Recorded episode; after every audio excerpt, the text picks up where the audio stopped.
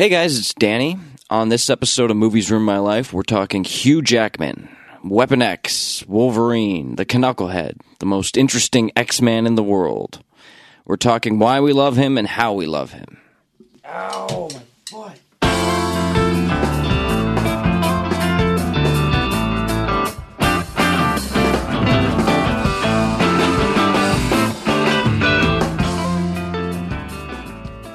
All right, so that's Danny, Hey guys, how's it going? and I'm Brandon, and this is our Wolverine panel. Now, this is the second episode in our comic book month, and uh, we're anticipating what will be the third or fourth episode, should be the somewhere in around there, episode in our comic book month series, which will be our review of Logan, which I think you're back for, right? Yep, I will be there. Cool. Um, and you're a huge Wolverine fan. We've had this conversation before on the road and whatnot because we used to play together in a band and argue over comics, apparently. But yeah, that's what bands do, right? Yeah, That's what cool people do. So it's cool to have you here. I know Jesse wanted to be here uh, for very personal reasons he couldn't be, so we miss you, Jesse. We'll see you soon. Brent also played last night, so he couldn't be here. So it's you're you're stuck with me. Yeah, no problem. To Just deal me with. and you, man. Yeah, man. Has it been this way in a while since the Mission Impossible uh, chat? I believe. That one in the Or no, Devin was here No, that. the Fincher one we did. Okay, cool, cool, cool. Yeah. You know what I was thinking about when I brought up the uh, the the Mission Impossible thing though was the fact that the original casting of Wolverine in the X Men was Dougray Scott, the villain in uh, Mission Impossible Two. Really? the guy that can only the only guy that can mimic Ethan Hunt because that shoot went long because that fucking movie was such a shit show. Right. He lost the he role. had to step out on the role. Oh, he must be really pissed about that. Yeah, Wow. and Hugh Jackman. So he was the second choice. Yeah, yeah. Interesting, because he's like so synonymous with the character now. Oh yeah, and it's sad to to see him go. You know, yeah. basically, um, up until this point, the entire series has been on his shoulders for the most part, with the exception of First Class, which we were looking at. And although that's a great film and one of my favorites, period, in in all among all of them, um, it's one of the lowest grossing.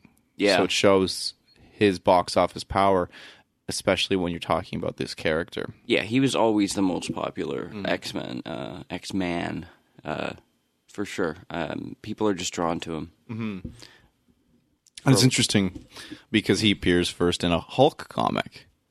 That's, That's right. where he makes his first appearance. and he was the Wolverine. He was the Yeah. Wolverine, yeah. Working for the Canadian government. Mm-hmm. Yeah. Yeah, and um, I prefer. I prefer the idea that he is a. th- There are a couple, couple conflicting origin stories, like with anybody, but Yeah, yeah. Uh, I don't like the idea that he's an evolved Wolverine. I like the. I prefer the idea that he's a, a mutant, a Yeah. human being who's. Didn't they have one origin form that was like something to do with he had like gloves on? That's where the swords, like they, they were like blades, sword blades coming up through gloves or something like that. Yeah, I'm ma- going to pass on that one. Yeah, and one of his um, mythical training origin stories involves samurai training with Ogun, I believe it was. And, Yep. But I mean, the man. It's interesting because a lot of people think Hugh Jackman's getting a bit too old to play the role, but obviously everyone knows that Wolverine is a very old man. He's just physically in his prime. And uh, I think, uh, like, at first I was upset because I wanted. I thought Hugh Jackman had the sideburns, but nothing else. Yeah. He's too tall. Yeah. He's good looking. Yeah, he is. But with what with anything, like I mean, now he's pretty much synonymous. It's really hard for me to think of Wolverine and think of the comic book one that I grew up with. I think if Hugh Jackman is dead, Yeah. Before we get into the film, do you have a favorite comic storyline? Uh, my favorite one as a kid was the Age of Apocalypse storyline, where uh, Logan was missing a hand. I think this took place before the story. I was, you know, in the '90s when you, if you didn't buy an issue, you weren't filled in. I'm pretty sure Logan Scott, is it Scott Summers, Cyclops? Yep. Um, they got in an argument, and Scott cut one of Wolverine's hands off. So Sounds like Cyclops. yeah. So Age of Apocalypse is pretty it's prescient in that it, it predicted a European Union. You know, the Sentinels are all over there. It's a really cool, um, futuristic, obviously apocalyptic Um, beautiful storyline. Uh, it's hard for me to. Well, that one, and then just the classic Wolverine title series Yep. from the Yeah. 90s, where Favorite in- of a lot of people's. yeah, and in that one, Sabretooth was Wolverine's father. It was Mm-hmm. revealed, and like I per- always preferred that. It Yeah. so much cooler. Um, uh, the Silver Fox storyline where Wolverine um, meets a native woman and he falls in love with her, and then Sabretooth tries to pull something, and uh, she says no, and he kills her. Yeah, which they source a little bit for the tw- uh, 2009 X Men Origins Wolverine. Yeah, yeah, and then I also had the Weapon X series, which came in these comic books, half Weapon X, half um, this old series called the Nam. Oh, really? Yeah, which was basically a Vietnam story, which is interesting because I think Logan is like the classic Vietnam anti-hero type that came out after that war. Like, like I mean, Hugh Jackman's performance is very Clint Eastwood influenced. Absolutely. um, those kind of 70s anti-heroes. But the Weapon X storyline was great because you got to see the the bonding of the adamantium um, and just the extremely long process of healing because in some yeah, of those some of comics those panels are gruesome. yeah. And in some of those comics his healing factor it used to be just minor cuts and bruises Mm-hmm. and it's been exaggerated now to where he can heal from extreme yeah. trauma. yeah. Obviously not in the uh the 2013 movie No. which was more interesting to me. I like Wolverine without a healing factor. It's cool. Yeah. The um when you said that I thought back to uh last time or the time before last that uh, the guys from Drunk with Power were on we were talking about Superman uh from the first comic book month that we did last year. And uh, I was thinking about when when Tommy compared how they were drawing Wolverine in the in the 90s and thinking about that as as you're talking here and thinking about how as we were kids Wolverine's power is just amplified and amplified and amplified to like a ridiculous extent where I almost lost interest Yeah. um, because he just literally seemed impervious to everything. Yeah. When uh, and it's so interesting that they when they scale it back, when they do things like making him old and these sorts of things, it it it brings a lot of interest back to the character because the the the character's flaws and vulnerability are what make him so um, magnetic to readers. Yeah, like yeah, exactly. So whenever he's suffering, um, and whenever he's been diminished physically, all the great drama comes. Like I remember when um, Magneto stripped him of his adamantium, Yeah. and he still had the claws somehow, meaning he must have been born with them. That was confusing. like He had the bone claws. yeah, the bone Yeah. claws. But when he uh, when they extruded, he underwent serious pain. Yeah. Um, which in I think in some early comics, whenever he extruded them, there would be some blood coming out. Yeah. Regardless, even in uh, some of the comics where he doesn't have the healing factor and he doesn't want to uh, bring the claws out, like he'll tape other things on his hands like claws. yeah, Or and then when they do come out, of course, they're covered in blood before he even yep, he even cuts anybody. yeah. The pain. Uh, I remember one uh, one one comic where he's he's convalescing on a farm with Jubilee, I think, mm-hmm. and he he pops them open once a day just to keep the channels open, like a person who took out their earring. Oh, that's not Kitty Pryde. no, it's he's Jubilee? with Jubilee in, Okay. in this particular Okay, storyline. okay. Yeah, they had a kind of a paternal relationship in that Yeah. one, which I Well, same with. liked. That's why I thought it, I'm mixing up comics, but whatever. He's a really interesting character too, because when you say, for example, what we're talking about with the the bone claw thing, um, I guess then you have to go with with the origin series, Yeah. as, as his origin story, which then negates what you were saying about like you liking Sabretooth as the as Exa- his father. exactly, yeah. Now he's his half brother. Right. Yeah, you have to go with that and accept that. That's fine. There's know- way too many conflicting timelines and storylines anyway with Wolverine. There's been a lot of creative license taken. I just I feel like I would much rather have a Wolverine that I don't know the backstory, him perpetually pursuing it. The way that they've actually Yeah, done it with the film, or like the Joker.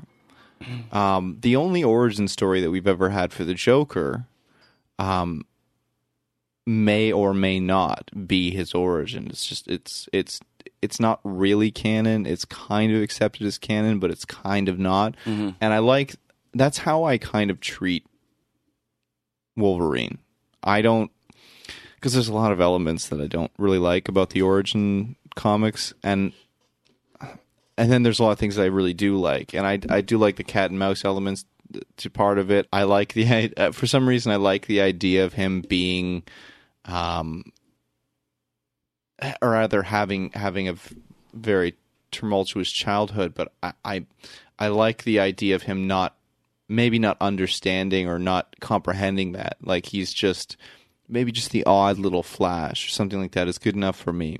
Yeah, I agree. I always thought he was. It was really interesting when he had the memory implants and he was trying to figure out what in his life had actually occurred and what hadn't. This is like when he has the fucking helmet on, like Weapon X style. Is Yeah, yeah, yeah. Okay. And it was really important for him.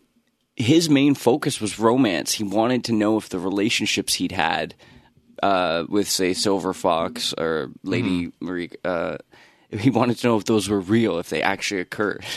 Yeah, he just wanted to reassurance that when he felt when he had enjoyed uh, sustained periods of peace and love in his life, he wanted to know if that that oh yeah, that yeah, had that actually come up in happened. the uh, the Weapon X series, and then again, like when he um, comes face to face with Cornelius, who's kind of like the Stryker character in the films.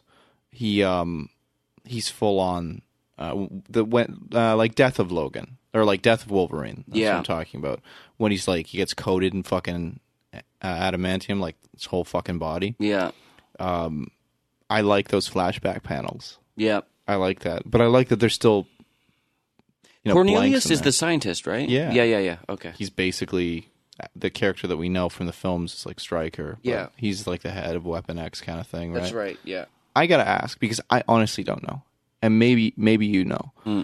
Whenever someone refers to like uh to his origin, to Wolverine's origin, so whether it's uh, the James Howlett origin, whether it's fucking he evolved from a Wolverine, whatever it is, they're always like he's from Canada. Yeah. Like Canada's one fucking place. Yeah. Yeah. Like the city of Canada. I know, I know. Like it, it drove me nuts when I was watching that Johnny Cash at uh, biopic with Mm-hmm. Joaquin Phoenix, and uh, it's the scene where he proposes to his wife on the tour bus, and the fl- the flash on the screen says Ontario, Canada. Mm-hmm. Like Ontario is a massive, massive province. Yeah. they can't give us anything a little more specific, like outside Thunder Bay.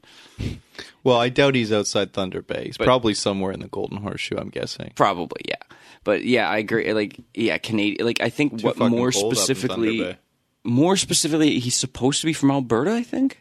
But yeah, he's only. I think ever. he's from Alberta. I always get the impression that he's from Alberta, but you know, if you, I, I just I can't place it in my head. Mm-hmm. He, he strikes me as an Albertan. yeah, he does. It's interesting, and especially because he he spends so much of his time in urban environments. But yeah, he Yeah. definitely seems like he grew up on like a prairie. Yeah, But yeah, like he likes his plaid shirts and his jeans and his belt buckles. Yeah, I think it's another reason why so many of our friends and peers like Wolverine is Yeah. because of the Canadian pride thing. But he's Yeah. massively popular in the states. Oh, of course, yeah. and it is interesting. Like his creation was uh, basically at a point, like at a junction where like the uh, comic industry was having a massive influx of Canadian readership. yeah, and that is basically what um you know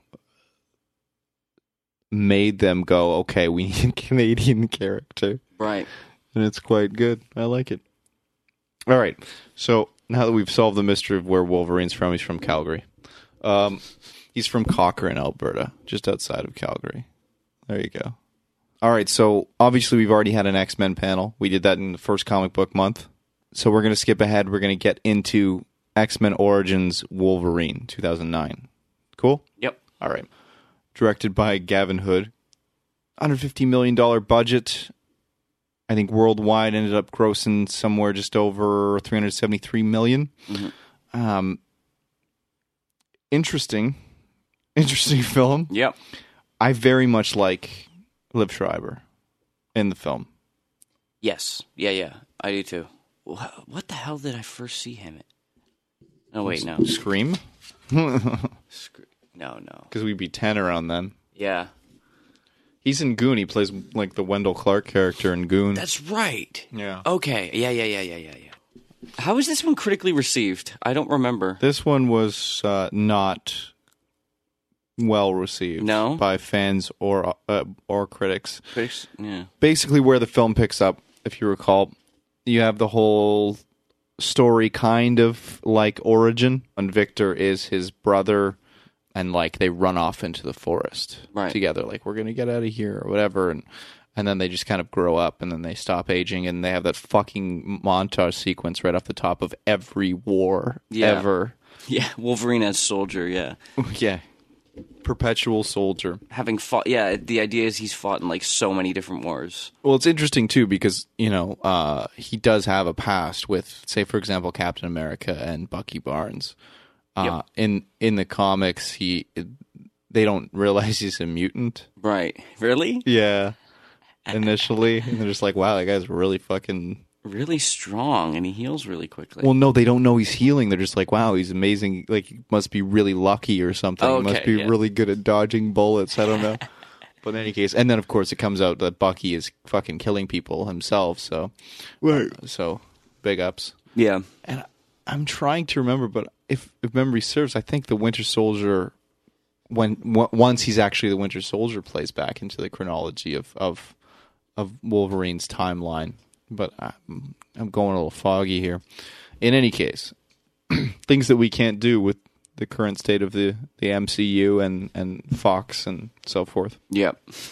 But on the flip side, Marvel's got their hand in Legion, which is a Fox show and a mutant show. Right. So m- maybe Yeah. down the line we could see a commingling of worlds.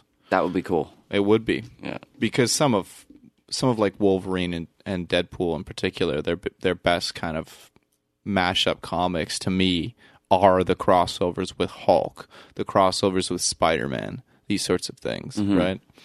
And you know, I really want to see that. Yeah. But I'm also fucking dweeb, so we get through the uh, the fucking war montage Right. uh, in the opening credits, and then it comes to basically Stryker recruiting them to be in this elite force. Right. Stryker's played by Danny Huston in this flick. He- Yep. he does a really good job. You know, especially following up uh, Brian Cox, who was great next to at that point. Uh, I really liked him. That being said, he the movie goes off the fucking rails pretty quickly as soon as you see the the cast of characters that, Right. that are going on here. You got the Blob in this one. You have Ryan Oh, yeah, Reynolds right. playing a a, a pre cancer survivor Wade Wilson, Yep. pre Deadpool Deadpool, which is cool. Okay, I'll take that. And uh, at some point in this flick, you actually have the uh, you have Taylor Kitsch showing up um, as quote unquote Gambit. Right. Right. Taylor Kitsch. Yeah. Another Canadian. Okay. Yeah, Yeah. Yeah. Yeah. That didn't go over. another Canadian playing a fucking Creole. Creole. Yeah.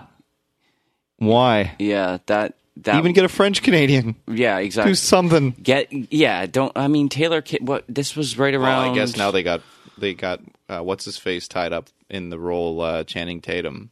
Yeah. So That's interesting because they kind of look similar. Channing Tatum is a huge, bigger, buffer. Taylor Taylor Kitsch is a much better actor, I think. But no, um, he I is think not. I think he no, is. he is not. Fuck I'm that only shit. basing that on uh, his performance in Savages and his performance in True Detective season two. Okay. Not um, Fri what was it? The football show he was in, where he was the Friday darling. Friday Night Lights. Not that show. And what about Battleship the movie? I haven't seen that. This is Taylor Kitsch. Yeah, Battleship the movie. yeah, They made a movie about a board game. I didn't even know about Yeah. this. Rihanna's in it. I have a soft spot for Taylor Kitsch, I guess, Yeah, well, I don't. So, but he was he was really bad in this movie. he was really bad in this movie, and um, I, you know, I don't concur. I don't think that Channing Tatum is like the the you know the next fucking Robert De Niro or something like that. yeah, But uh, if you're looking for someone who can like hand out some one-liners, and you got to give me one of these two cats, I'm I'm probably going to go Tatum Yeah, okay. In an action movie, sure. Yeah, he because that's all that he's going to be. I He's- think he's so, never yeah. going to be a leading character in the series because the if they do the series correctly without Wolverine, then you got to go Scott and Jean centric again, right? Yes, yeah. and and Scott can actually be a really cool character like he was in the early comics. Yeah. If you don't, because he's pissy at everybody. Like you know, once he stops being like the, he's like Captain America, fucking carbon copy basically, where you know he's he, he's all like raw, raw, raw, and then finally he's just like, ah, this is kind of fucked up. Fuck all you guys, uh, and and he gets real ornery, and that's cool. Uh, but if you're going, say for example, that way, then then Gambit is a side character. If you're going Wolverine centric or say X twenty three centric or whatever you're gonna do there, um, then Gambit's still a fucking side character. Yeah, yeah. know? I wouldn't. Um, I wouldn't focus on him. Like Yeah. all that he's gonna do is like oh oh oh Yeah. like that's that's gonna be like the thing. He's Yeah. gonna show up and like throw a card and be like oh oh that's that's gonna be his shtick. I never liked the card throwing shtick. As a character, he's just so weak, anyways. Yeah. Nobody really ever liked. oh yeah, He's never someone's favorite X Man. I Devin might like him. Jesus. I have it in the back of my head that he I think he likes him, but he, he uh they the guys pointed out an interesting point about the the '90s cartoon that we all love. Yeah. He has bow staff in the credits. Not one episode does he break out that bow staff. Really? He doesn't never use again. it? Like he broke it in the opening credits and never happened. Like he just I had, hel- I had one. That's hilarious. Yeah, Did it'd he, be like if Wolverine never fucking broke out his claws. Yeah, did I think Gambit had the staff in the successful uh, Sega video game? Yeah, he did. Yeah, I remember that. I remember Cyclops being really, really slow as a walker. He had it in the side scroller, the X Men side scroller too. Yeah, yeah. Yeah. The uh but in any case, he also has the bow staff in this fucking movie and it's dog shit. So, moving along. Um you already talked a little bit about the relationship with uh with Silver Fox, Yeah, right? And um she's Emma Frost's sister right. in this and she's trying to save her sister. That's her thing. hmm That's her shtick. Um, so she's sleeping with Logan, but then she really falls in love with him, and oh, this is so. I'm already getting a fucking headache. Yeah, it's terrible. I mean, just this constant of anybody who Logan likes at all being either in danger or someone they know being in serious danger. Mm-hmm. In this movie, uh, Which we're going to talk about in the next one, by the way. But we'll get to that. sometimes it works and sometimes it doesn't. Yeah, It's the amount that you care is directly proportional to how convincing the performance is. You're always going to care about Logan, but not necessarily about the people he cares about. no, So, just let him die. yeah. So in any case, um, we pick up with Logan, and he's shacked up with uh, with Kayla, and um, basically the gist of it is that he's walked away from Wef- Weapon X after that mission that was super anticlimactic, Mhm. and the other mutants are all just like, "I'm good at guns, and I'm not fat yet, but will be." Yep. Actually Yeah. This is the most inept group of mutants beyond Deadpool, who you then turn around and face fuck by the end of the movie. um, and everyone's made the joke a million times: Mortal Kombat, Baraka, all this shit. So we won't. I already like. w- I said it. It's off the table. Okay, but f- fuck this fucking movie. Not because it's not because it's like not loyal to the comic because we just did a panel on Alfred Hitchcock first in a series of panels that we're going to do on Alfred Hitchcock and Yep. that's a guy that's not fucking loyal at all to source material. We've celebrated Kubrick on the show. We've celebrated a lot of people who don't give a fuck about source material. Yep. Um, it's not anything to do with that. It's that this is barely a fucking movie. Like I, you know, it it breaks my heart, and I'm not even a huge Logan fan. Like, you know, the this like Spider Man three was like a personal blow because that was like my friend as a kid. Like Batman was like surrogate shitty dad.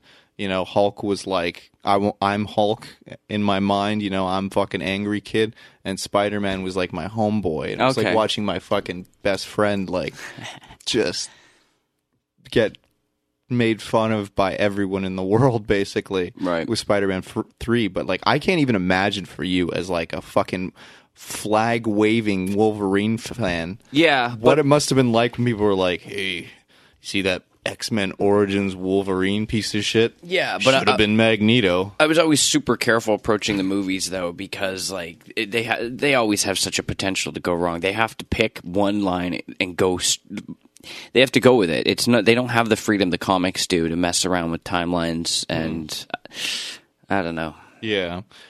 So this, this film's shot predominantly. I noticed in uh, in Europe, mostly uh, mostly in the UK and uh, and in Australia as well.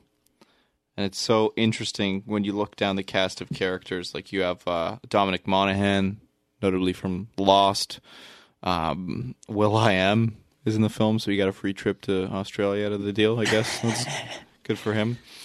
Um, and like the saving grace of the of this film is is Liev Schreiber and and Hugh Jackman, man. yeah, Like just you could have just made a movie where just the two of them were on a in front of a fucking green screen like playing ping pong and then just put like fucking lasers behind it. I don't know. if dude. the movie was just them two, f- like really focusing heavily on them as Yeah. some kind of buddy adventure, uh, yeah, No, like tete a tete, like put them up against each other. Yeah. this is what it's always been. Or even East alluded to, uh, you know, how um, Sabretooth always shows up on Logan's birthday Mhm. and tries to fucking kill him. Yep. and then it's like, good fight, see you in a year, right, you know, kind of thing.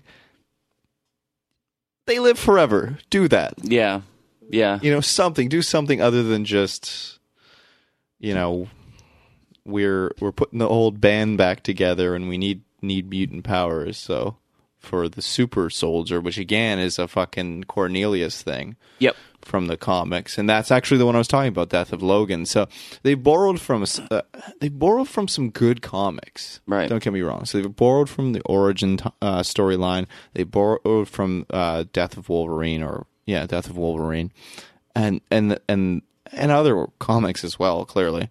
And they've kind of melded it all together. Um, and somehow, like they they haven't been disloyal. They just they kind of put a bunch of comics in a blender, hit blend, and then you know what came out was a pile of dog shit somehow. Like, Yeah. just like the worst thing ever. It's like making a smoothie out of Yeah, it's hard food. to tell if it would have been more successful if they'd corrupted the source material more or Yeah. if they just picked one I don't know, man. It's yeah, it's it's exactly. They blended a number of ingredients together and it came Mm-hmm. out really really flat. And also, these films always fuck with me in terms of my interpretation of what a mutant is, right? Because there's there's just this long line of evil scientists. Right. Like right up through to Deadpool, you know, it's just everyone's a fucking evil scientist that's gonna harness the power of a mutant and do something fucked up with it. Yeah. And then, so if you can, if you can harness his power so easily, like it's like let's draw some blood. Okay, you're a mutant too. Yeah. Like, really? Yeah. Like, let's think about this here. So the first movie, uh, Magneto wants Rogue. That's a great, f- like in terms of like the first X Men film. Yeah. Magneto wants Rogue so he can put her in the fucking machine because she can take it, kind of thing. So she can absorb his power, and then it'll kill her because he needs to be the one working the machine. But if he gives her his powers, then she can fucking control the machine, right? He can Right. put her, and she can die, and then he can be all I'm Magneto.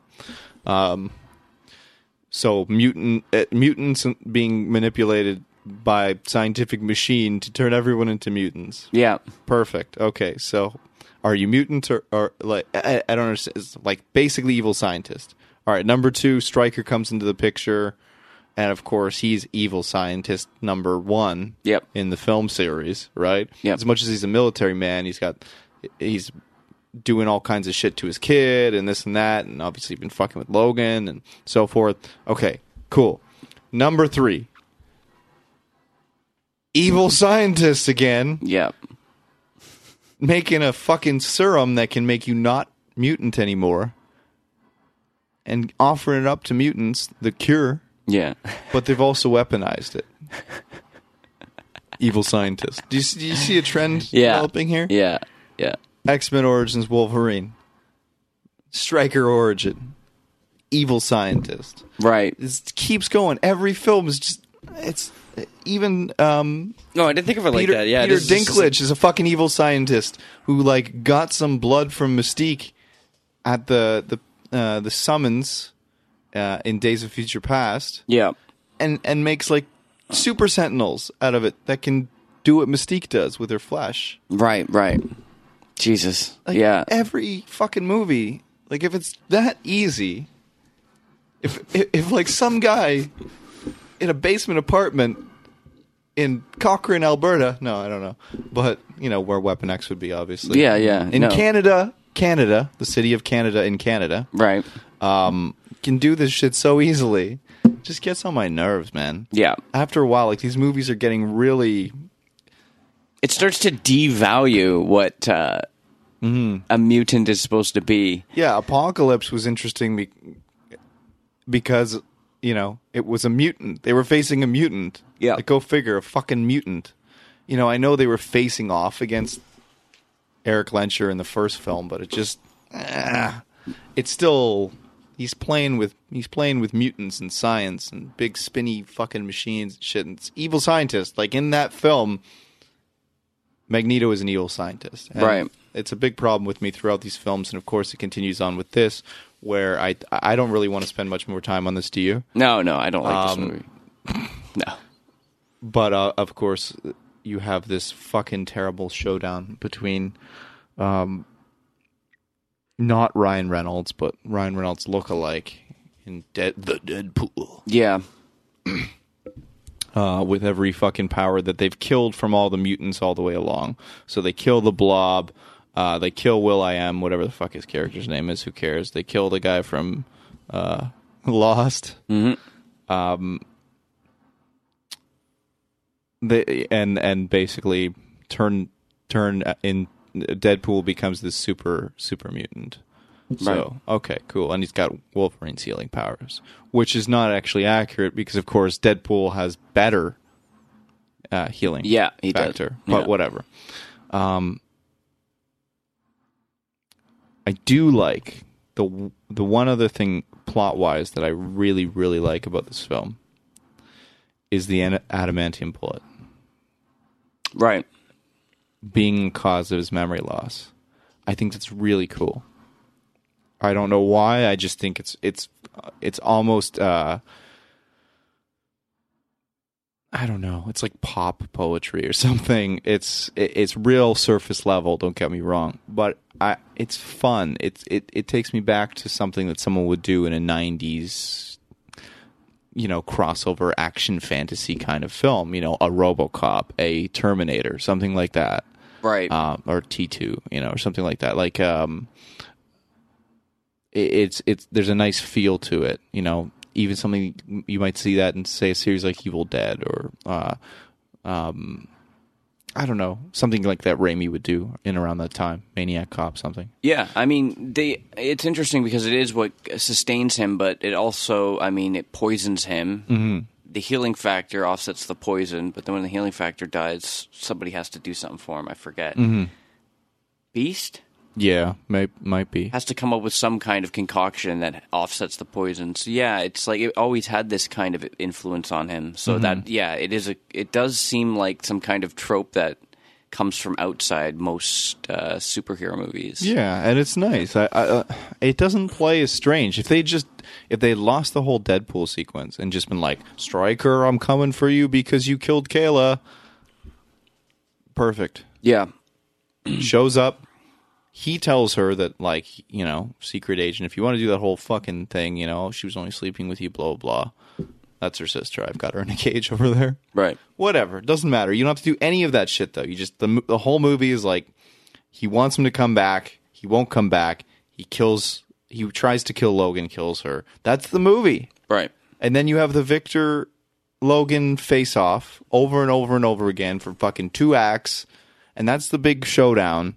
And then as he fucking bests Victor and lets him live, um, he turns around and gets shot in the fucking head.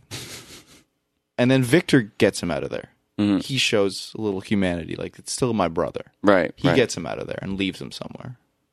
Right? Yeah. That's the movie. Yeah. You got four characters. Yeah. You know what I mean? You got Logan, Kayla, Victor, Stryker. Right. That's the movie. Yeah. You don't yeah. need anybody else. he fucking. There's that whole old man at the farm sequence. It's like Oh fuck yeah, yeah. what? What? And he gets the jacket that he's wearing in X Men, but then he takes the jacket off and he leaves it somewhere. So did he just? He was, you know, we said that on the other show. You know, like, oh, did he just? Oh, I really liked how that jacket fit. Like, let me go and see if I can pick one up at the mall before I leave town. Yeah. Doesn't like, fuck off, movie. Yeah, there's too much. Like, just make a four character movie. That's all you needed. I don't know. Whatever. Let's move along. Let's take a little break. We'll come back. We're going to get into 2013's The Wolverine. I think everyone likes this film better. Yep. There's still some problems, I guess. It's not a perfect film, but No, it's god not. damn it, is it fun. Yeah, it's great. you know uh, so we're going to come back we're going to talk about that we're going to uh, maybe allude to some of our hopes for um, the logan film coming up i want to talk to you a little bit about how you think it's going to play out because Last there's one, really no way to do the old man logan storyline the way that it is in the comics but we're we, you know currently Right. unless they're doing some serious fucking behind the scenes shit that somehow no one has caught wind of. But uh, even at that, like, we'll get into it. We're gonna come back. We're gonna do Wolverine. We're gonna do our Logan thoughts, and then we're gonna get the fuck out of here because it's comic book month, and we got to get back to watching comic book movies. We got Logan coming out. All right. Cool.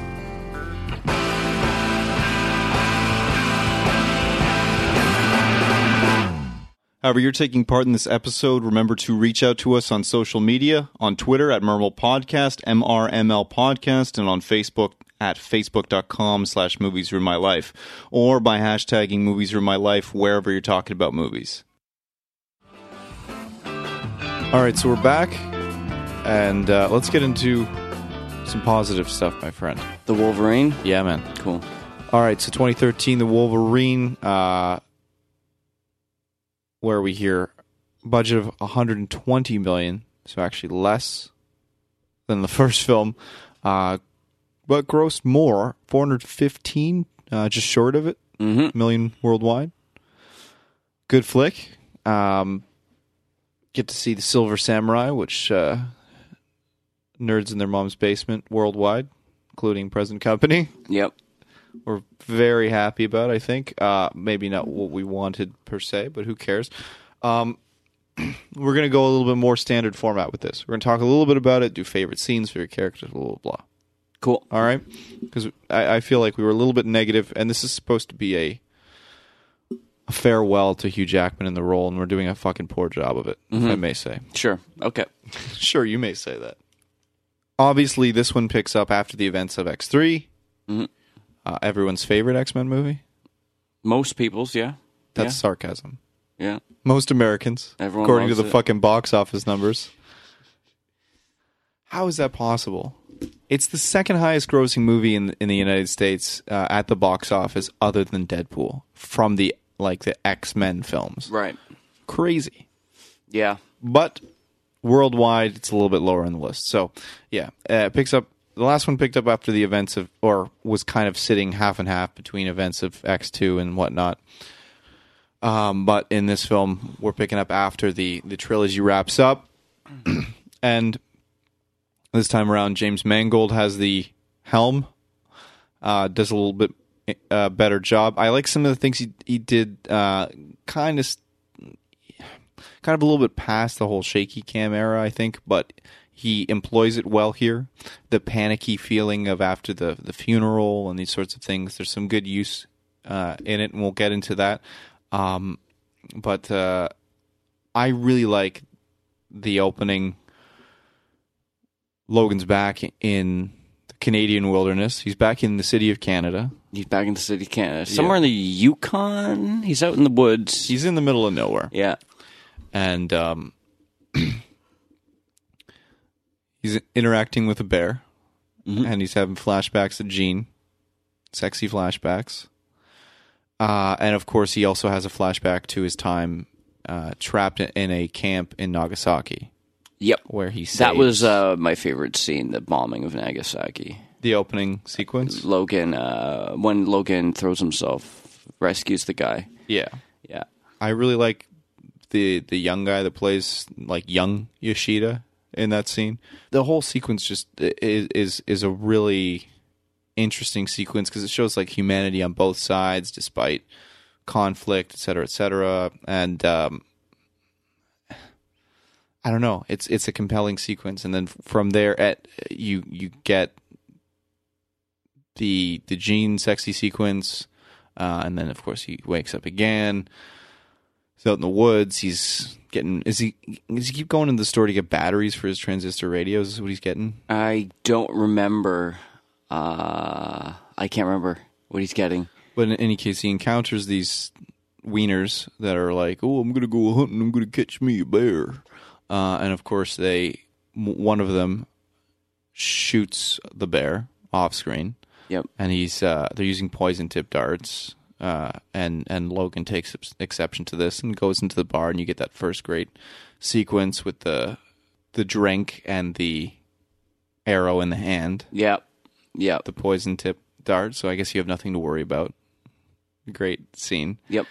and of course you then you get uh, your first the first appearance of Yukio in the film, who's really cool. I like her character a lot, and I like when they're leaving, and, and it's like, oh no, you know, like two of them are gonna be dead in a week or whatever. Right. Anyway, don't don't don't bother. I like how quickly this film gets going because it doesn't fucking matter. Like we mm. get it. He's fucked up. Yeah, he al- he always had isolationist tendencies, so mm-hmm. we get it. Just like show it and move on very quickly. The plane ride, obviously a problem for Logan. Doesn't like planes, mm-hmm. but he he goes just the same because it's Yoshida and because of you know the the relationship that he's had with him in the past, uh, of course. Um, this somewhat borrows slightly from some of the comics you already mentioned, Mariko, uh, who's kind of the love interest or develops as a love interest in this film, but it's kind of weird because she's also really into like, uh, is it Shinjin? Yeah, yeah, and uh, yeah, the lady Lady Mariko in Age of Apocalypse. That's what he calls her. But it, this has yeah, this connects back to. She's there because anytime uh, in the Logan storyline where he was training as a samurai under, I think a guy named Ogun. Yeah, it's something like that. Yeah, it was with you know uh, his love interest was uh, Mariko or Mariko. There's a classic crossover uh, comic with Ghost Rider and uh, Wolverine. And I don't remember how it ended, but uh, what I do remember is Ogun reappearing. But the funny one-liner was apparently Ghost Rider is a terrible motorcyclist, and there's just a part where Wolverine's like, "Watch it, Flamehead! You're all over the road." So I uh, I remember that, and I, I haven't read it in like twenty years. I haven't read it at all, so that's interesting. I didn't know that those two ever crossed over. So. Oh, it's yeah, just one issue, a classic. You can find it somewhere. It's probably on eBay for like fourteen dollars. but um, yeah, I mean, he had to go. The whole thing is about honor, really. So and he goes uh, to meet him, and of course they they clean him up, and it's this very. Uh, it reminds you very much of like Sean Connery and You Only Live Twice. You know, oh, I could get used to this. Yeah. um, but in any case, so he, he he gets he gets his shave on, he gets his hair cut, gets mani petty, whatever, the whole the works. Uh, and then he goes in, of course, to see Yoshida. And we were talking a little bit off air. This is the first appearance of Viper in the flick. And in this film, she's less like Viper from the comics, who's just like a really good swordsman and uh, super athletic and, and has heightened uh, physical capabilities, that kind of thing. And sometimes, like, she does use like poison stuff, but she's not.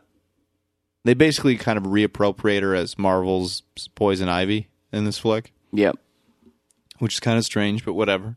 We're gonna go with it, um, because it's not the first time that we've seen in these movies a character that's just like, I like that name, and then they make them whatever they want, yep, and it won't be the last. So she's his uh, oncologist in the flick, and he's got this wicked fucking chair that conforms to his body, whatever he wants to do. Yep. I love that. And he tells Logan, of course, like I, you know, basically, I can take away your healing factor. And and Logan's like, you don't want what I have, and storms out. Character dies. Yoshida dies, quote unquote. And uh, and the, and the movie Yeah, the idea was to give Yoshida the healing factor. Yeah. Yeah, yeah. Okay. because he still doesn't want to die. He didn't want to die then. He doesn't want to die now. Yeah. And uh, so, needless to say, we get that great action sequence, which is the funeral, and you also get the setup for the corrupt, uh, um, like chief of police type guy or whatever, or like uh, the guy that's engaged to Mariko, and you get uh, who's played by Brian Tee I want to say I can't think of the character's name. It doesn't matter. Uh, really well done. Making him, he plays a really good slime ball in this flick. Yep. Um, but you get that amazing action sequence, of course, you, like you said a little bit before, where, um, so at this point, Viper's done whatever she's doing to him to suppress his powers, Yep. Yep. and uh, so the the the gang member dressed as a priest pulls off his fucking gear and blows a shotgun blast like through a security guard and then through Logan. Security guard's yelling at Logan too. I like that. Yeah. It's like get back here, and uh, or whatever he's saying because I don't speak Japanese, unfortunately. Right. And uh, and and chaos ensues, right? And and he's trying to warn them, and they don't fucking believe him because they're just like, oh, stupid American or Canadian mutant Right. and so on and then finally they give in and and just as like people are thinking or just as and you see it like you just see like Yukio being like okay maybe he's on to oh yeah he just there's gunfire okay we're doing this now Yep. it's a great action sequence it's one of my favorite uh sequences that all the way through their whole venture to to the the nights events like going to the hotel where they have the the Mars themed room Yeah, the whole train thing. the, the Mission Impossible train sequence. Yep. The fucking um, uh, like Shinjin on the fucking roof with the arrows and stuff, and he's doing like parkour off the off the fucking different roofs and and and structures and so forth, which is kind of interesting. Yep. Except for there's one moment where he he runs and he could really just step over this vent, and instead he has to do a fucking flip. yep. Um, uh, that was a little excessive, but okay, I'm gonna go with it because it's a fun superhero movie. I like it. That would not have happened if uh, Darren Aronofsky had ended up directing this movie. Yeah, it would have been cool. Yeah, yeah. there would have been more attention paid to like you know the bar scene, the drink, the like the classic Aronofsky flash edits where you'd see a drink getting filled and then someone. I don't know. Yeah, I have a feeling that's what would have happened. I like um, in this whole sequence too that that no one is good at, or bad at what they do. They're all just it. It's one of the sequences in the entire series that really feels like a, um, for lack of a better term, uh, like a fair fight. Because of Logan being wounded? because of Logan being wounded. Yeah. Um, like Yukio is, is really skilled. She's got the bow staff going. She's fucking people up. Um, Mariko's holding her own. Like even though they're dragging at her, there's like four or five of them dragging at her, at, pulling her along. But every time that one of them gets held back, like she pulls one of them back and fucking takes him out, and then four of them go, and so on. Right? Yep. It's an interesting sequence, and the chaos and everything is good, and they do it really well. Yep. Um, great stuff. Yeah, it's one of the best parts of the movie. Yeah. if not the best part. Yeah. um, I think that we can probably just talk a little more casually and you know favorite parts and so forth at this at this point. Um, I'd like to know though before we because I'd like to do the final act like at the end, unless your favorite part is the final act. No, no. Uh, whatever you like. Yeah. Do you have a favorite sequence in this flick? Favorite Well, moment? no, Favorite my- scene? Well, the memorable moment for me was the uh, well, the beginning, the Nagasaki thing. Yeah. That's just because I love that shit. And then yeah, the all the way from the funeral to the hotel, Yeah, the classic bullet train. I mean, watching Logan throughout the movie kind of deal with more like psychological stuff Mm-hmm. is l- I like when he says, "I I never had to." He says, "Thank you," and like I never had to like do this before or something yeah, like that. yeah, that's right. Ask for help. No, that's not. I, I didn't mean that. I mean like I can't heal, but okay. Yeah, yeah, Hospitals. That's what I meant. Or veterinarians in this case. I love it too that he's fucking he's scratching at the kid while he's under. Yeah. While he's getting stitched up and stuff. So when he goes to shake the kid's hand, he's like, "Oh!" Jumps back. yeah, yeah. That's great. Doesn't he? He performs self surgery at one point, doesn't he? Uh yeah, but not very well. Yeah, On the train, I think he does something. yeah. He cuts himself open. But uh, right, he shouldn't have done that. If he, I don't know if he knew at that point his healing factor was completely compromised. Maybe, maybe he didn't. And I like the little touch of every time the, the blades come out, they are covered in blood. Yes, You know, That's always the coolest. I don't like him having these clean open channels like in the comic book when he has the actual channels that lift above the glove. Mm-hmm. I don't know.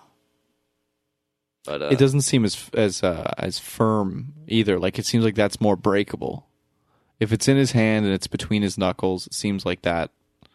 That's that's an extension of his arm. It's all one piece at that point. That seems more indicative of if someone with bone claws that's had them covered over with adamantium, you're not going to have them coming up out of the top of your hand. You're going to have them coming up between your knuckles, kind of thing, or actually your knuckles. right. Yeah, Yeah. which is cool. Yeah, I agree.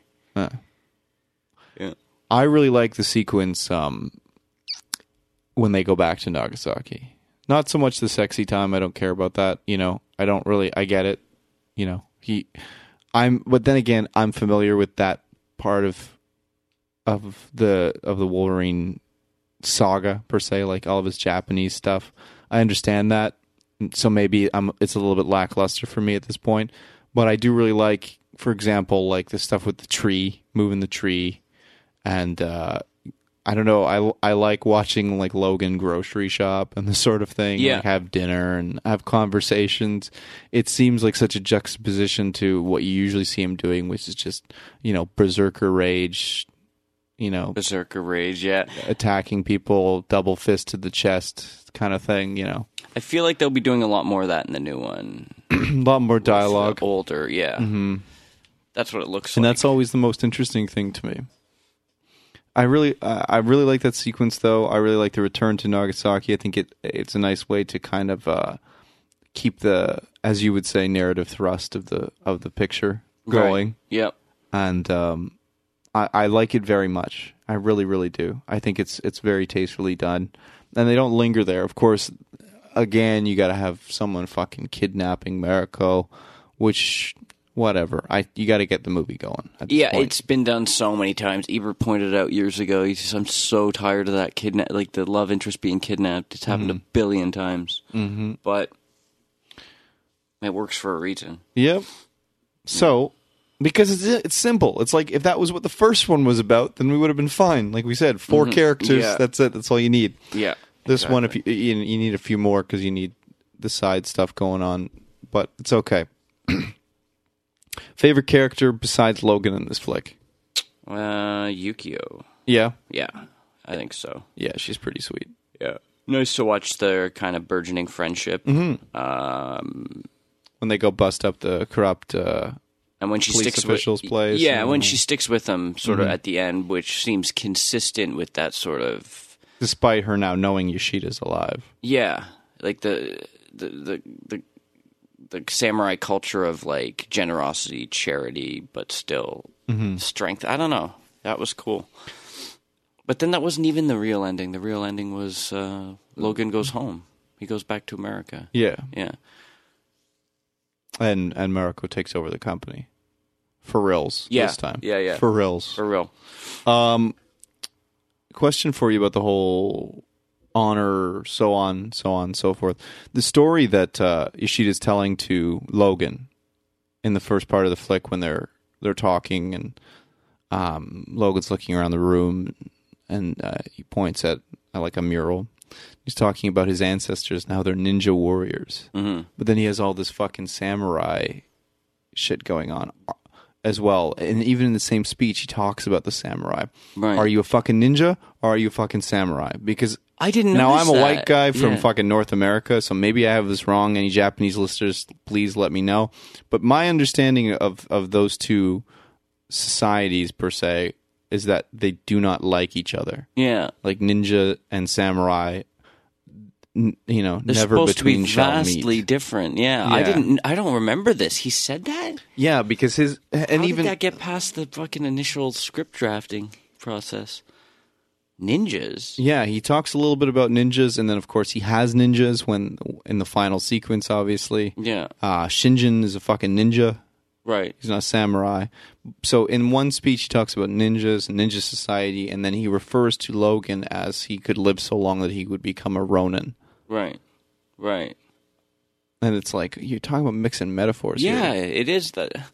Plus, Like, nin- are you into the Beatles or the Beach Boys? Like, what are we doing here? samurais seem more in line with Logan because of the ninjas are really they just seem almost interchangeable. Well, they're assassins. right, like the Foot They're not warriors. They're assassins. Yeah. It's a different. Well, you know, again, my rudimentary knowledge of them. Yeah. Generally, they're portrayed as assassins. Yeah, but they never seem very individualistic. No, So, like, neither are samurai per se. I guess per se, no, a samurai. More like but there's honor instructors. And blah, blah, blah. Yeah. It's just like I think samurai it involves some kind of spiritual quest as well that involves Mm-hmm. introspection, being alone. Whereas ninjas, yeah, they're okay, they're assassins, but they're always portrayed as working together. Usually, Yeah. rarely. Yeah, that is really weird. Fucking strange. But there are a lot of ninjas in the movie, Mm-hmm. so maybe that's how they decided to. That's how they decided to just introduce it. Yeah. It's less weird to the viewer if Wolverine has some connection to that. I don't yeah. know. I don't know. I understand. I really like Shinjin. I really do. That's your favorite? Yeah, I think he's cool, man. I don't think he's like cool, cool. I don't think like he's, you know, obviously Hugh Jackman, like you said, he's like Clint Eastwood, cool, Mm. and that's to again someone from North America. Like that's what cool is. Yes. doesn't really care, doesn't really try too hard. There's like an aloofness. There's a Aloof is a good word. Yes, there's an aloofness there. Yeah. um, whereas Shinjin's full on, very much what I see being like if he was a ninja, like ninja cool, you Mm-hmm. know, where he's completely devoted and that kind of thing. yeah, there's an intensity there that Logan's lacking. Yeah, exactly, and and a focus that Logan lacks Yes. big time until he gets fucking berserker crazy, Until which he is has a reason, yeah. yeah, which is the whole point. That's that's that's a hero's journey right there. Where I think that Shinjin is very like he's stable. He's more stable, somewhat. Although obviously he's he's blinded by his love for Mariko and his loyalty to the House of Yoshida. Right. So, but um, with that said, moving into the final sequence, so you have all the stuff with the the corrupt uh, police official, which is hilarious, catching him with the two girls and all that stuff, and you know the throw him out the window. How'd you know there was a pool there? I didn't. All these things, right? Very lethal weapon. Um. In any case, let's fast forward to that great final sequence. So he's going. They're looking at the fucking uh, same tapestry or whatever on the wall that they were talking about earlier with the ninjas and the fucking samurai and so forth. And it cuts to the actual place. And he's rolled up there on a fucking motorcycle because he's Clint Eastwood Yep. Yep. um because he's he's a rebel. Uh and and he's going through um and this is now he's got his healing factor back because Yep. they've dealt with what's going on back at the same room where the tapestry is fight sequence etc we everyone's seen the movie. But what i love about this this final showdown sequence uh, is the entry into it not the actual sequence where he's coming into the town and all the ninjas meet him and so there's a little bit of combat but then you get that very almost reminds me like hero or something like that with all the arrows mm-hmm. and then in hero of course like he falls away and, and you just see this space where the body would be so you know he's dead Yeah. it's it's like that but in this case obviously there's just millions of arrows with ropes fucking pulling on on logan Yeah. and is it cheesy? Yeah, kind of, I guess, for American audiences. But that's some that that's an interesting aesthetic. Yeah, between your fucking That was computer me. and your phone, dude. This, Sorry. this episode's gonna be full of beeps and boobs. Between the no, no, go continue, continue. Um, I just really like the the aesthetic of it. I think it it harkens back. If you're going to make a movie set in Japan, then there are certain staples that you have to have, and there is an artistic and rhythmic um, storytelling that you have to uh, endeavor to achieve, and that is a sequence that, with the snow falling and the the arrows with the ropes kind of hitting him, hitting him, hitting him, showing his determination that he continues forward, and they're all pulling on him and dragging on him, and he finally collapses. yeah, yeah, It's a powerful sequence. If Yeah. you're willing, at this point, if you've bought into the film, it's a powerful sequence, and, and it, it does something for me. Yeah. I agree. Yeah, and there's something kind of primal and ancient about the arrow. I remember not liking that movie 300 very much, except for one sequence involving arrows. Might have been the end when uh, Leonidas, whatever, he he throws the arrow at uh, the Persian king Yeah. or whatever. But yeah, there's something there that is uh, obviously heavy handed the metaphorical, but also just it's really good to look at. So yeah, I agree with you there. But that being said, inside the compound to me is where this film I've been in at this point. I've been in on this film. Yeah, You know, it's this is on the estate. It has, I think it's an hour and a half, or sorry, no, it's way over an hour and a half. It's two hours, just over two hour runtime. And for an hour and a half, I've been committed wholeheartedly to this flick. Everything from fucking when Logan gets to, you know, beat up Mariko's dad, I'm like, yeah, you, you fuck that asshole up. You know, like every, every step of the way, I've been like, yep, throw that douche police officer in the pool mm-hmm. that you didn't know was there. All the like everything all the way along, I'm totally down. Help the people in the village with the tree, whatever. Yep. Then this the silver samurai shows up and I get like all fucking nerd bonery. Right. And then you get this weird fucking convoluted fight sequence. I don't know what's going on. All of a sudden Viper's fucking bald and like she's pulling her skin off. and, you know, Shedding her skin. Yeah. fucking Shingen's throwing fucking arrows at everybody. He doesn't know, like, who am I fighting? Okay, uh, fighting you now. Oh, well, I have another arrow left, so here you go. Yeah. You know, which every time he opens that fucking case, by the way, you got like four arrows in there. Yeah. And then he fires like 700 arrows. Right. Where is Yeah, where like, is he getting these from? Yeah. do they, is it a mass? Like Self-regenerating. Yeah, exactly. Yeah. There's, there's like a little elf in there just whittling arrows for him inside the fucking case while he's, well, he, he takes one. Oh, fuck. yeah. he Took an arrow. Okay, here's a new arrow. Fuck, man, stop shooting so many arrows. um, but in any case, uh, really convoluted fight sequence. I get it. Yashida, he is the Silver Samurai. Um, having that for the video game must have been beneficial. I never played the video game for this flick, but I haven't either. No. whatever. Um, but it's still a fun sequence. Obviously, Silver Samurai like pulls the power. So he builds the samurai suit, and the entire purpose of the samurai suit is just to fucking pull the life, uh, like the regenerative uh, regenerative power out of Logan, right? Yeah. So he's pulling the power out of Logan, and uh, and why why why why the sa- elaborate fucking samurai outfit, buddy? Yeah. I don't know, but in any case, we're gonna let it go because uh, it leads to the fucking chopping off of Logan's claws, which is cool as fuck. Oh, that's right. Yeah, he loses his claws and then um They regen his bone claws, Yeah. on the one hand, yeah. which is cool. But then they end up killing anyway when sh- who use who picks them up? Who uses them at the very end? Magneto. I could have sworn somebody picks them up and uses them as a weapon. Is it Magneto? Oh yeah, yeah, yeah. Someone. Uh, what's her? Sorry, no. Magneto's in the like at post credit or Yeah. whatever, or when they land back there at the airport. But uh, same with Charles. He's there too. Um, Of course, yeah, Charles. but um, yeah, it's Mariko Is it Miracle? who okay. lands the final coup de grace with the broken With the broken claws. Yeah. Yeah. On her fucking grandfather, who she loves dearly, Yeah. but has now lost his fucking mind. yeah. So I like it. It's very and and again, there goes back to the what we were talking about with the whole.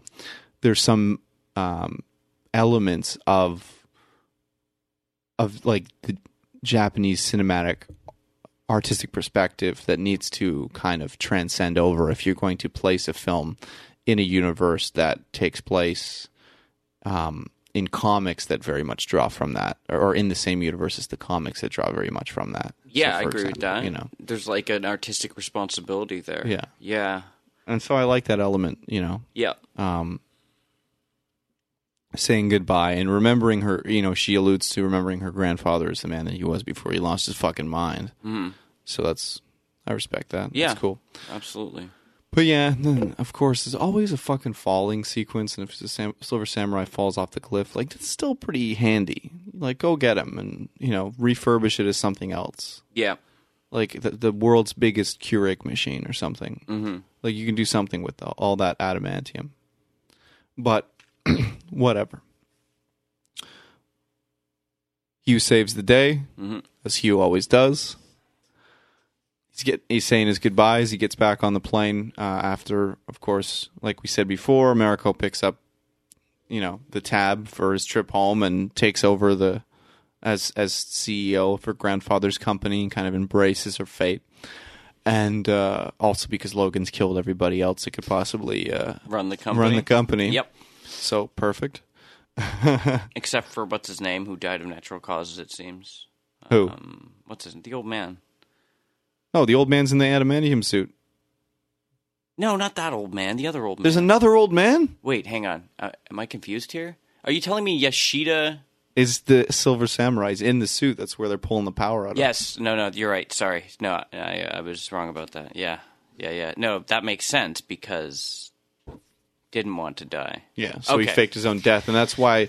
That's why Yukio didn't see it. Yeah. And why would he she says, "I die the didn't it." night Logan gets there or the night after? Well, Logan says I won't give him to you like willfully, so then he's got to push his plan forward, exactly. But it's just it would be very convenient if he had died Mm-hmm. because it's immediate. almost like a movie or something. Like I'm gonna leave. Well, you can't. You have to come to the funeral. yeah. Yeah. Okay. And then he gives the line like after he's just had this fucking blowout with the guy the night before, he shows up and says to the shitty son slash father, you know, oh, your father was a good man. hmm He would say the same about you, but he always did like your kind or something like that. And then he looks at Yukio. It's like, dude, it's a funeral. Your father is on the slab up there. Like, he does, he's not in on this. Yeah. So I don't whatever. Good flick overall. I, I really like it. I like the um the post credit sequence that they went with, which is the Magneto and Charles. Charles stops everybody in the airport. Magneto does his thing with Logan, and they warn of Days Some of Future kind of Past, yeah. basically Exactly. is on the way. Which presumably, when they come to the airport, there's still like another 40 years before like Days of Future Past happens because that's still on you know present timeline, Yeah. and then they're in the future, of course. So So why would they have to? it's like it's immediate. We need it right now. Yeah. Okay. See you in 20 years. Yeah, and we'll also be waiting a very long time. Yeah. Yeah.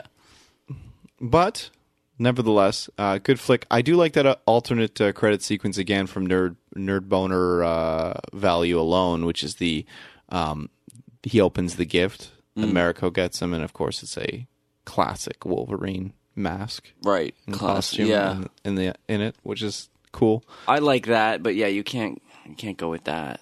Yeah, because then then your franchise dies.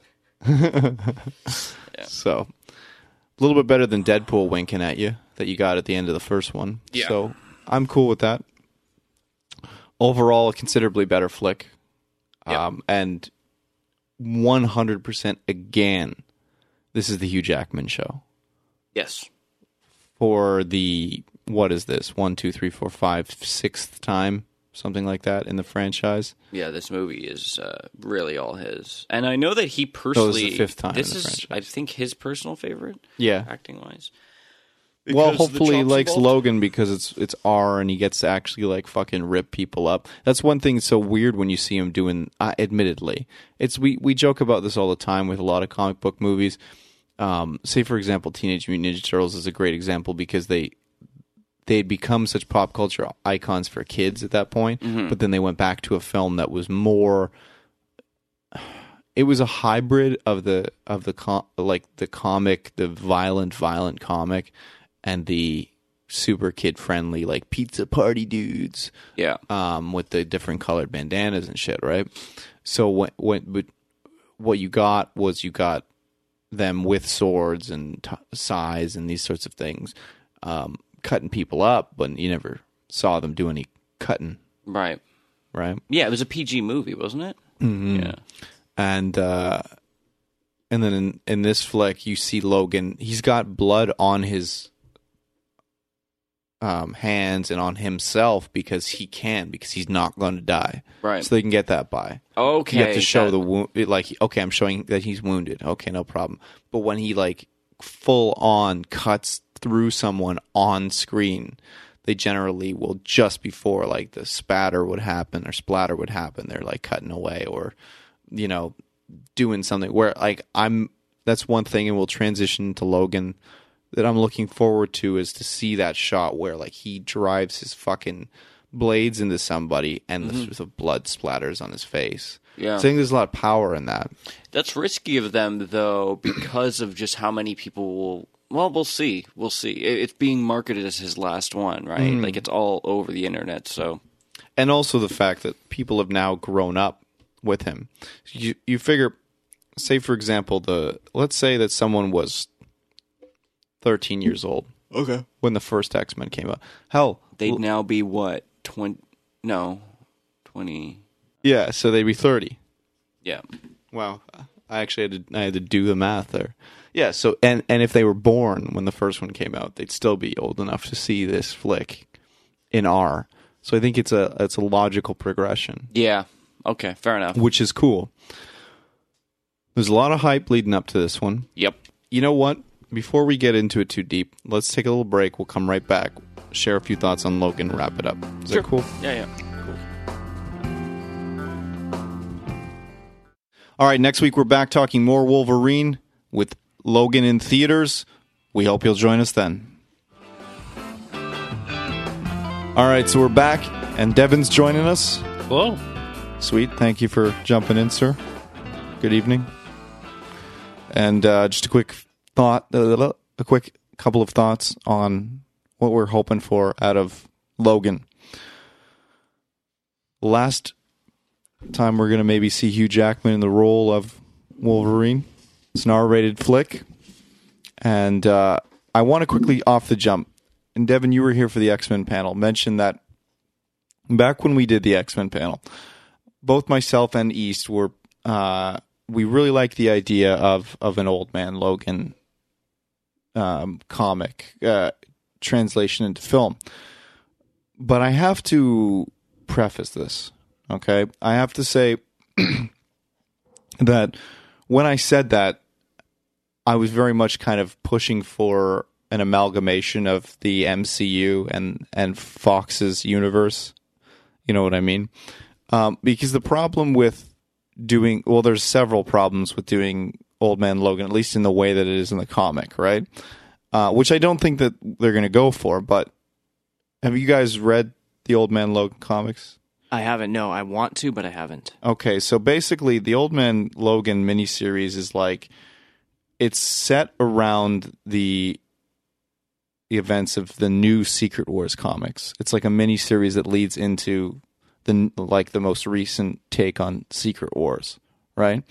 So the problem with, say, for example, the MCU doing it and and just the X Men Fox universe doing it uh, is that X Men has like explored time travel, for example, but they haven't uh, explored multi universe kind of things. So there isn't multiple Earths uh, existing simultaneously in their film universe, right? Whereas Marvel has started to delve into this and probably will continue to as they go along so they can tell weirder fucking acid trippy stories.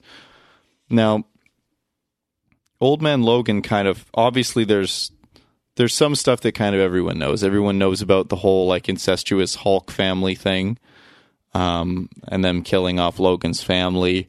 There are things like that in in the series that kind of everybody knows about. Obviously, what it looks like Professor X is going to be in this film uh, is he's going to be a surrogate for the Hawkeye character in in the comic, right? Um, additionally, there's there's a ton of other weird shit going on because it's an alternate dimension. It's not it's not the earth that we live on, which is what 2036, 2046, whatever. In any case, it's not the main Marvel universe. It's it's an it's another universe and Logan feels like everything's gone weird and gone wrong. So like Red Skull is the fucking president. Like at one point Logan is in the fucking White House and he puts on Tony Stark's armor and like smashes out through the fucking roof of the White House to escape like after killing Red Skull or something. Um and a lot of the parts of the miniseries is him encountering someone from a life that he remembers, but not, but they don't remember him the same way, and um, and they're saying like, you know, uh, there's they're they're getting into a fight because of that, for example, and then either it stops and they decide to help him, or they fucking die or whatever, right? Um, and it's it's a really interesting comic because what it is is it's like three or four worlds all intersecting, right? Over the that are because of because of the multiverse coming together for Secret Wars. And why I was pushing for that when we talked about it initially was because for me, whether they do, I would like them to do classic Secret Wars. Just to be clear, this is kind of bullshit to me, but like I like it. I like the comics, but why I like the idea of Secret Wars is because it's a natural progression after they close up their Thanos shit. You know, once Thanos is gone, you go to your next big baddie or your next like a more powerful entity, right? And and the Beyonder is is an obvious choice, right? Um, because they're not going to go to like the one above all or something like that. We talked about this a little bit off air, Danny, as well. Like the one above all, for anyone who doesn't know, is like um, is like God mm. in the Marvel universe, right? So they they're not going to do something like that. So if if they had merged into the MCU, it makes a lot of sense for me. But because they're and and I was kind of hoping that when we heard like rumblings of this Legion TV show and all these things happening, that maybe there was a chance of seeing the X Men coming back into the MCU in some form, some kind of crossover form. But so instead, what I'm hoping for personally out of this film, something very different from the Old Man Logan comics. I don't really want to see any of that. I want to focus more on the X23 elements of it, the the clone elements. You know, it's my clone daughter kind of thing, um, and and tell a very unique and simple, you know, travel kind of story, like you know, road story, if you will, kind of like what we jokingly said that the first uh, X Men Origins could have been, right? If yeah. we were smart about it, and and you know, that's that's where my heart is on this I don't know where do you guys where do you guys sit with this? Like, obviously the trailers look great. The trailers look stunning. Uh, the new one's really really good. The first one you jokingly said, Danny, was Johnny Cash music video or something. Yeah, I yeah. don't like that trailer with the Johnny Cash thing, but uh, the second one's fantastic. Yeah, and it's uh, there, there's it's clearly going to be an entertaining film. Yep. But uh, I think it needs to be something really special to say goodbye to Hugh with. You know, he's been he's been carrying these films on his fucking back for like since 2000. Yep. Come on, give the guy a good film. The only thing I can hope for is that they don't like in so many um, of these uh, sort of longer running Marvel series. Um, when they replace somebody, they feel the need to just reboot the whole fucking mm-hmm. story again, like Spider Man or all again, yeah, like the Fantastic Four or something like that. Those weren't continuous, were they? No, no. But uh, and and it's just it's such like a it's such a fuck you to anybody who's watched the previous movies when it's like okay we get it like the contract is over that's fine you yeah. know get somebody else that's that's okay but don't like let's not be like oh well now we need to establish that he had an, an origin too like no we don't no we don't. we don't need to establish that yeah mm-hmm. we we all know that now there's a movie we can watch if we don't mm-hmm. and it doesn't matter that he doesn't look exactly the same he looks a little bit different yeah that's fucking fine i'm fine with that mm-hmm. so you want to see Wolverine movies continue on after this, or do you want to go X twenty three? I mean, I think he's a character that you can't really continue anything X Men related without. Why think- not? She's exactly the same. She's literally Lady Wolverine. She's his fucking clone. Is that continuous with the the, the comic stories though? Yeah. But I mean, how? So so we're so then we're just ditching like an entire catalog of X Men comics that came before whatever. whatever bring 'em prequel back. we're putting in. See, because that's another thing that book. that's another thing that really frustrates me about about the Marvel universe, though, is is just how how we just pick these arbitrary points to progress to, and then everything that came before that, um, you know, it, it remains canon, but but is just never going to have a movie made of it again. Mm-hmm. You know, um, like going in, you know, building, introducing all of these separate Marvel characters and separate movies, and then tying them together so that you can go into Infinity Wars, but then all of their individual plots just get completely ignored. Mm. We don't get an individual movie for any of these people about a really cool plot line that they dealt with separate from everybody else because there's there's something larger that we're that we're building towards. And so yeah, I don't know, it's great. Okay, if they made more Wolverine movies with fucking girl Wolverine, I don't care. Fine, if that's mm-hmm. what you want to do, but I think it's just, you know, it's kind of shit that that that you know, that this is a, a character that has been so Loved. Yeah, and and and such a, a huge part of all of Yeah. these story arcs. And just because some one person's contract is running up, you well, he's decide had to just many dump contracts at this thing. point. Well, he's been in what five movies? No, he's been in eight. Really? Yeah. That's more than I thought. It's been almost twenty years that he's been Wolverine. What eight has he been in? Because he's been in three X Men plus Days of the Future. Four X Men. Okay. Oh, so seven. This is number seven. Yeah. Because he wasn't in the. wasn't um, in first class. Is the only. Or yeah, he is. He has a cameo in it. He's in first class and he's in Apocalypse. He's in every single X Men cameo. movie. We can't really count. Why not? It's a cameo. It's a walk on. I know he still got paid for it. Yeah. He gets a movie credit. He's in every movie, and they bring him in because they know if he doesn't tell someone to fuck off, or if he doesn't show up in his Weapon X gear, then the movie's not gonna succeed. Yeah. In their mind, it's funny. Like First Class was the lowest grossing, and and it's, it's the least Wolverine. Yep. It, there's a direct correlation there. It's interesting. What I want to see with Logan is obviously it's going to be a more personal story because it's called Logan, not Wolverine. Although they used that title already, but um, Twice. from the trailer, it looks like he's taking on some kind of quasi parental role. So we'll definitely see the tender side of Logan, and um, hopefully it doesn't just conclude with him withdrawing into some hermetic, l- lonely, isolated existence. He loves being alone. He loves sulking. So hopefully there's some kind of resolution that uh, at least hints towards a bit of happiness and stability for him. Would you be interested in all in in making this the the Death of Wolverine comic series? We were talking about that a little bit before. I think Danny he gets uh he goes back to see Cornelius, right? Mhm.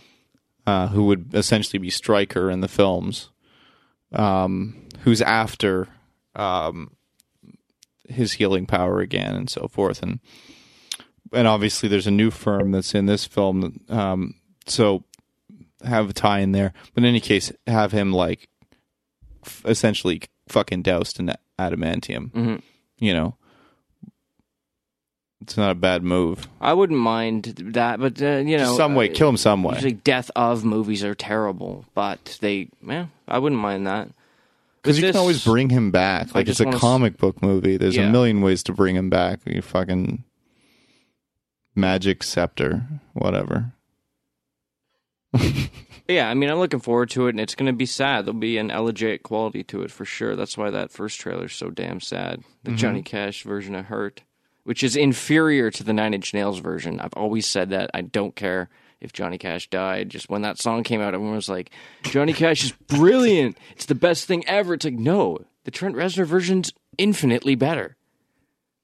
It's his song, yeah. It's his song. It ends better, and he doesn't change the word. Like crown of shit is crown of shit, not crown of thorns.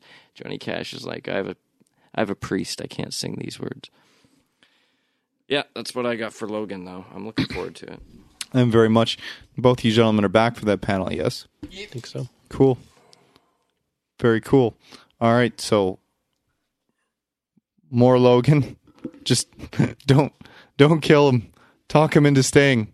Come on, he's an old man. You can make him old for 50 more movies and just have him fucking driving a car or something. Whatever. Have him in the movie. Um, X23, I would really like to see her like grow as a character. I think that could be interesting.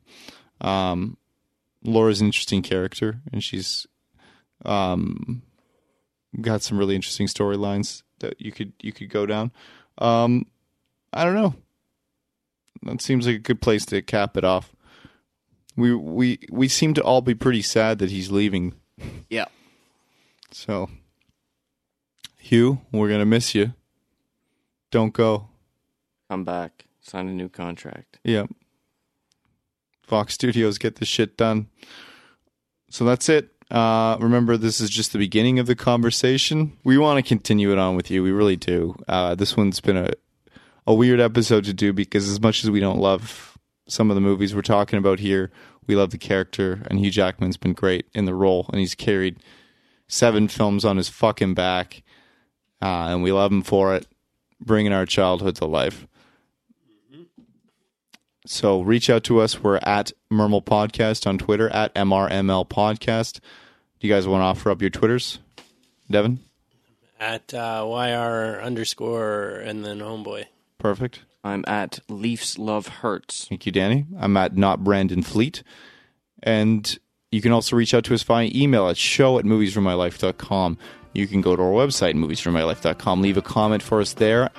If you aren't already subscribed to us on SoundCloud, Stitcher Radio, TuneIn Radio, iTunes, wherever you listen to podcasts, Google Play Music, subscribe to us there, all that shit. And uh, if we're not where you listen, let us know and we'll get there for you. That's about it. Thanks for hanging out with us.